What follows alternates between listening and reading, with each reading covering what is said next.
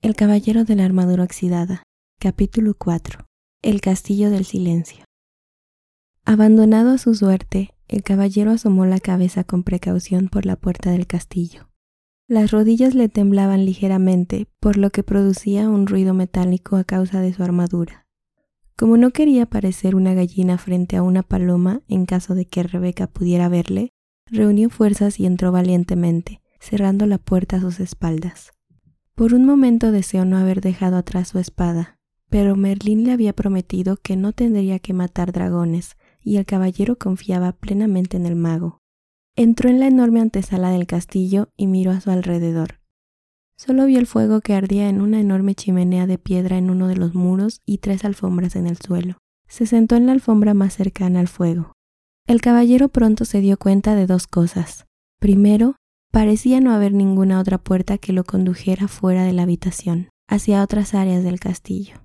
Segundo, había un extraordinario y aterrador silencio. Se sobresaltó al notar que el fuego ni siquiera chasqueaba.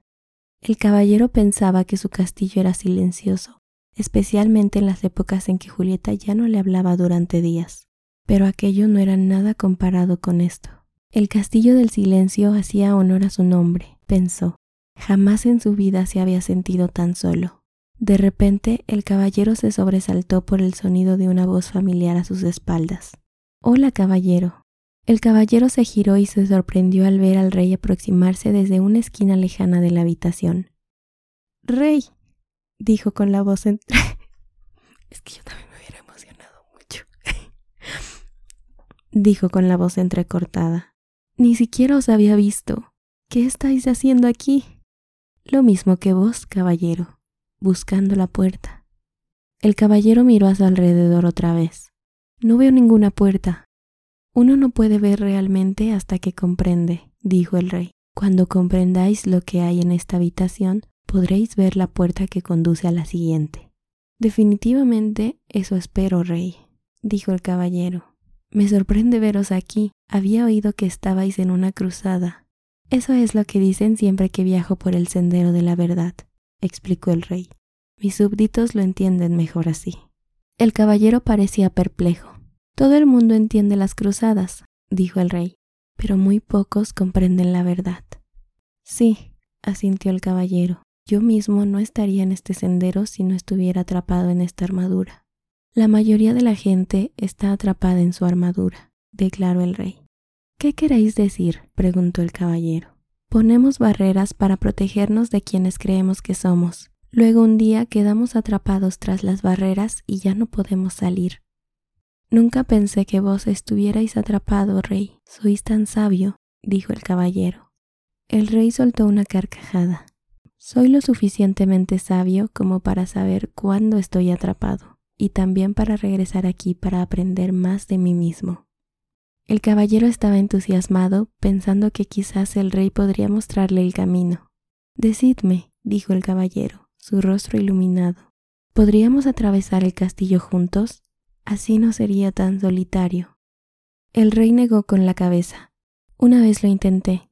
Es verdad que mis compañeros y yo no nos sentíamos solos porque hablábamos constantemente, pero cuando uno habla es imposible ver la puerta de salida de esta habitación.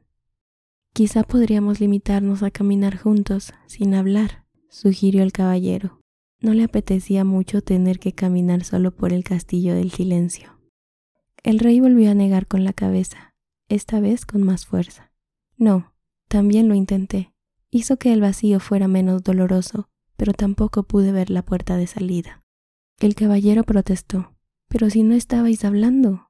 Permanecer en silencio es algo más que no hablar, dijo el rey. Descubrí que cuando estaba con alguien mostraba solo mi mejor imagen, no dejaba caer mis barreras, de manera que ni yo ni la otra persona podíamos ver lo que yo intentaba esconder. No lo capto, dijo el caballero. Lo comprenderéis, replicó el rey, cuando hayáis permanecido aquí el tiempo suficiente. Uno debe estar solo para poder dejar caer su armadura. El caballero estaba desesperado. No quiero quedarme aquí solo, exclamó, golpeando el suelo con el pie y dejándolo caer involuntariamente sobre el pie del rey. El rey gritó de dolor y comenzó a dar saltos.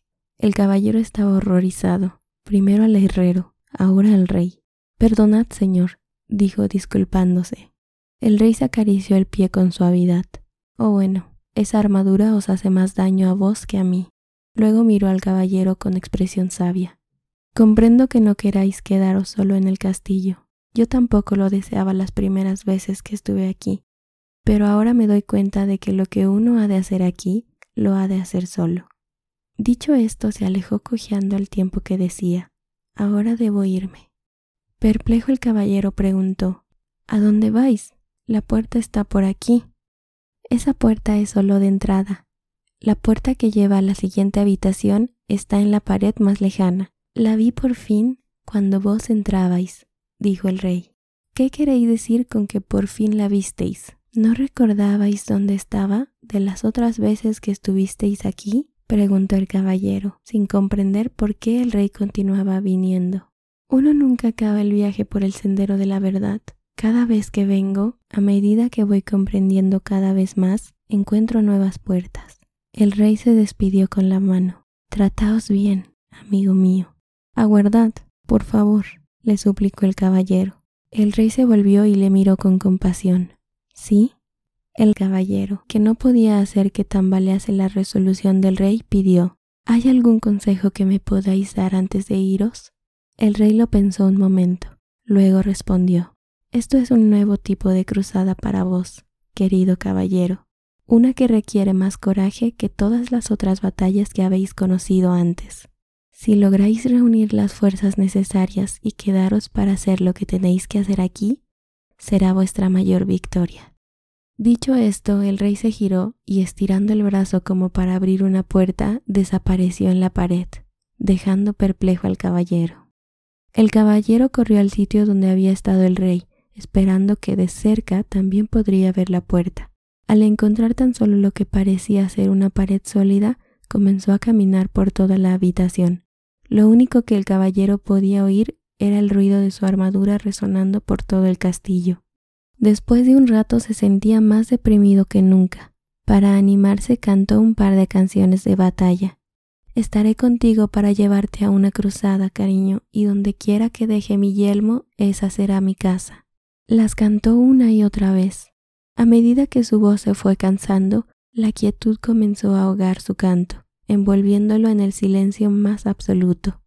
Solo entonces pudo el caballero admirar francamente algo que ya sabía. Tenía miedo de estar solo. En ese momento vio una puerta en la pared más lejana de la habitación. Fue hasta ella, la abrió lentamente y entró en otra habitación. Esta otra sala se parecía mucho a la anterior, solo que era más pequeña. También ésta estaba vacía de todo sonido, para pasar el tiempo, el caballero comenzó a hablar consigo mismo. Decía cualquier cosa que le venía a la mente. Habló de cómo era de pequeño y de qué manera era diferente de los otros niños que conocía. Mientras cazaban codornices y jugaban a ponle la cola al burro, él se quedaba en casa y leía. Como en aquel entonces los libros eran manuscritos de los monjes, había muy pocos y muy pronto los hubo leído todos. Fue entonces que comenzó a hablar con todo aquel que le pasaba delante de él. Cuando no había con quien hablar, hablaba consigo mismo, igual que ahora. Se encontró diciendo que había hablado tanto durante toda su vida para evitar sentirse solo. El caballero pensó profundamente sobre esto, hasta que el sonido de su propia voz rompió el aterrador silencio.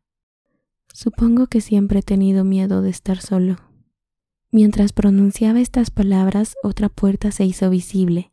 El caballero la abrió y entró en la siguiente habitación. Era más pequeña aún que la anterior. Se sentó en el suelo y continuó pensando. Al poco rato le vino el pensamiento de que durante toda su vida había perdido el tiempo hablando de lo que había hecho y de lo que iba a hacer. Nunca había disfrutado de lo que pasaba en el momento. Y entonces apareció otra puerta. Llevaba una habitación aún más pequeña que las anteriores. Animado por su progreso, el caballero hizo algo que nunca antes había hecho. Se quedó quieto y escuchó el silencio. Se dio cuenta de que durante la mayor parte de su vida no había escuchado realmente a nadie ni a nada. El sonido del viento, de la lluvia, el sonido del agua que corre por los arroyos, Habían estado siempre ahí, pero en realidad nunca los había oído. Tampoco había oído a Julieta cuando ella intentaba decirle cómo se sentía, especialmente cuando estaba triste. Le hacía recordar que él también estaba triste. De hecho, una de las razones por las que había decidido dejarse la armadura puesta todo el tiempo era porque así ahogaba la triste voz de Julieta. Todo lo que tenía que hacer era bajar la visera y ya no la oía. Julieta debía de haberse sentido muy sola hablando con un hombre envuelto en acero, tan sola como él se había sentido en esta lúgubre habitación. Su propio dolor y su soledad afloraron. Comenzó a sentir el dolor y la soledad de Julieta también. Durante años la había obligado a vivir en un castillo de silencio. Se puso a llorar. Yo también. Se puso a llorar.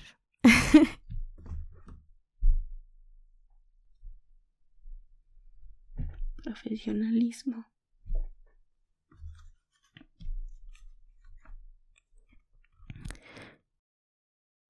Se puso a llorar. El caballero lloró tanto que las lágrimas se le derramaron por los agujeros de la visera y empaparon la alfombra que había debajo de él.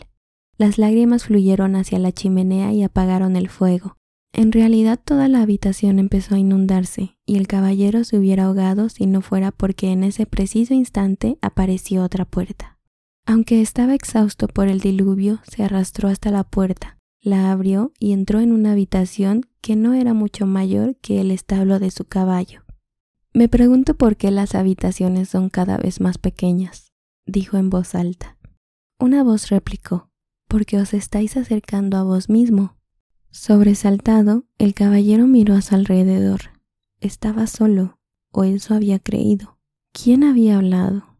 Tú estás hablando, dijo la voz como respuesta a su pensamiento. La voz parecía venir de dentro de sí mismo. ¿Era eso posible? Sí, es posible, respondió la voz. Soy tu yo verdadero. Pero si yo soy mi yo verdadero, protestó el caballero. Mírate, pronunció la voz con ligera aversión, ahí sentado medio muerto dentro de ese montón de lata, con la visera oxidada y la barba hecha una sopa. Si tú eres tu verdadero yo, los dos estamos en problemas. Ahora óyeme tú a mí, dijo el caballero. He vivido durante todos estos años sin oír ni una palabra sobre ti. Ahora que oigo, lo primero que me dices es que tú eres mi verdadero yo. ¿Por qué no me habías hablado antes? He estado aquí durante años, replicó la voz, pero esta es la primera vez que estás lo suficientemente en silencio como para oírme. El caballero dudó. Si tú eres mi yo verdadero, entonces por favor dime, ¿quién soy yo? La voz replicó amablemente. No puedes pretender aprender todo de golpe. ¿Por qué no te vas a dormir? Está bien, dijo el caballero, pero antes quiero saber cómo debo llamarte. ¿Llamarme? preguntó la voz perpleja. Pero si yo soy tú. Pero no puedo llamarte yo. Me confunde. Está bien, llámame Sam. ¿Por qué Sam? ¿Y por qué no? fue la respuesta. Tienes que conocer a Merlín dijo el caballero empezando a cabecear de cansancio. Luego se le cerraron los ojos mientras se sumergía en un profundo y dulce sueño. Cuando despertó no sabía dónde estaba, tan solo era consciente de sí mismo. El resto del mundo parecía haberse desvanecido. A medida que se fue despertando, el caballero se fue dando cuenta de que Ardilla y Rebeca estaban sentadas sobre su pecho. ¿Cómo habéis entrado aquí? preguntó. Ardilla rió. No estamos ahí, vos estáis aquí arrulló Rebeca. El caballero abrió más los ojos y se sentó. Miró a su alrededor sorprendido. Sin lugar a dudas, se encontraba sentado sobre el sendero de la verdad, al otro lado del castillo del silencio. ¿Cómo salí de allí? Preguntó.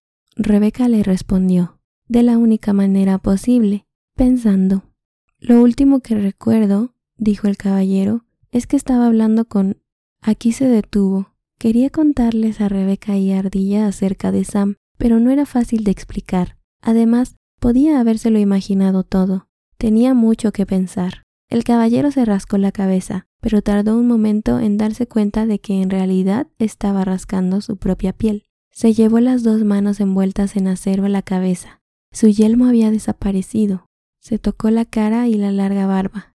Ardilla, Rebeca, gritó. Ya lo sabemos, dijeron en un elegante unisono. Habéis debido llorar otra vez en el castillo del silencio. Lo hice, replicó el caballero. Pero ¿cómo puede haberse oxidado todo un yelmo en una noche? Los animales rieron con estrépito. Rebeca yacía sin aliento, dando aletazos contra el suelo. Al caballero le pareció que estaba fuera de sus pajarillos. Exigió que le hicieran saber que era tan gracioso. Ardilla fue la primera en recuperar el aliento. No estuvisteis solo una noche en el castillo. Entonces, ¿durante cuánto tiempo? Y si os dijera que mientras estabais ahí dentro pude haber recogido fácilmente más de cinco mil nueces, diría que estáis loca, exclamó el caballero. Pues permanecisteis en el castillo durante mucho, muchísimo tiempo, afirmó Rebeca. El caballero dejó caer la mandíbula incrédulo, miró hacia el cielo y con una resonante voz dijo, Merlín, debo hablar con vos. Como había prometido, el mago apareció inmediatamente. Iba desnudo, a excepción de su larga barba, y estaba completamente mojado. Parecía que el caballero le había cogido mientras tomaba un baño. Lamento la intrusión, dijo el caballero, pero era una urgencia. No hay problema, dijo Merlín interrumpiéndolo. Los magos somos molestados a menudo. Se sacudió el agua de la barba. Respondiendo a vuestra pregunta, he de deciros que es verdad. Permanecisteis en el castillo del silencio un largo tiempo. Merlín no dejaba de sorprender al caballero. ¿Cómo sabíais lo que quería preguntaros? Como me conozco, puedo conoceros. Somos todos parte el uno del otro. El caballero pensó un momento. Estoy empezando a entender. ¿He podido comprender el dolor de Julieta porque soy parte de ella? Sí, respondió Merlín. Por eso pudisteis llorar por ella y por vos mismo. Fue la primera vez que derramasteis lágrimas por otra persona. El caballero le dijo a Merlín que se sentía orgulloso. El mago sonrió indulgente. Uno no debe sentirse orgulloso por ser humano. Tiene tan poco sentido como que Rebeca se sienta orgullosa por poder volar. Rebeca nació con alas. Vos nacisteis con un corazón y ahora lo estáis utilizando como es natural. Realmente sabéis cómo desanimar a un amigo, Merlín. No era mi intención ser tan duro con vos. Lo estáis haciendo bien. De no ser así, no hubierais conocido a Sam. El caballero se sintió aliviado. ¿Entonces lo oí realmente? ¿No fue solo mi imaginación? Merlín soltó una risita ahogada. No, Sam es real. De hecho, es un yo más real que el que habéis estado llamando yo durante todos estos años. No os estáis volviendo loco, simplemente estáis empezando a oír a vuestro yo verdadero. Por esta razón, el tiempo transcurrió sin que os dierais cuenta. No lo comprendo, dijo el caballero. Comprenderéis cuando hayáis pasado por el castillo del conocimiento.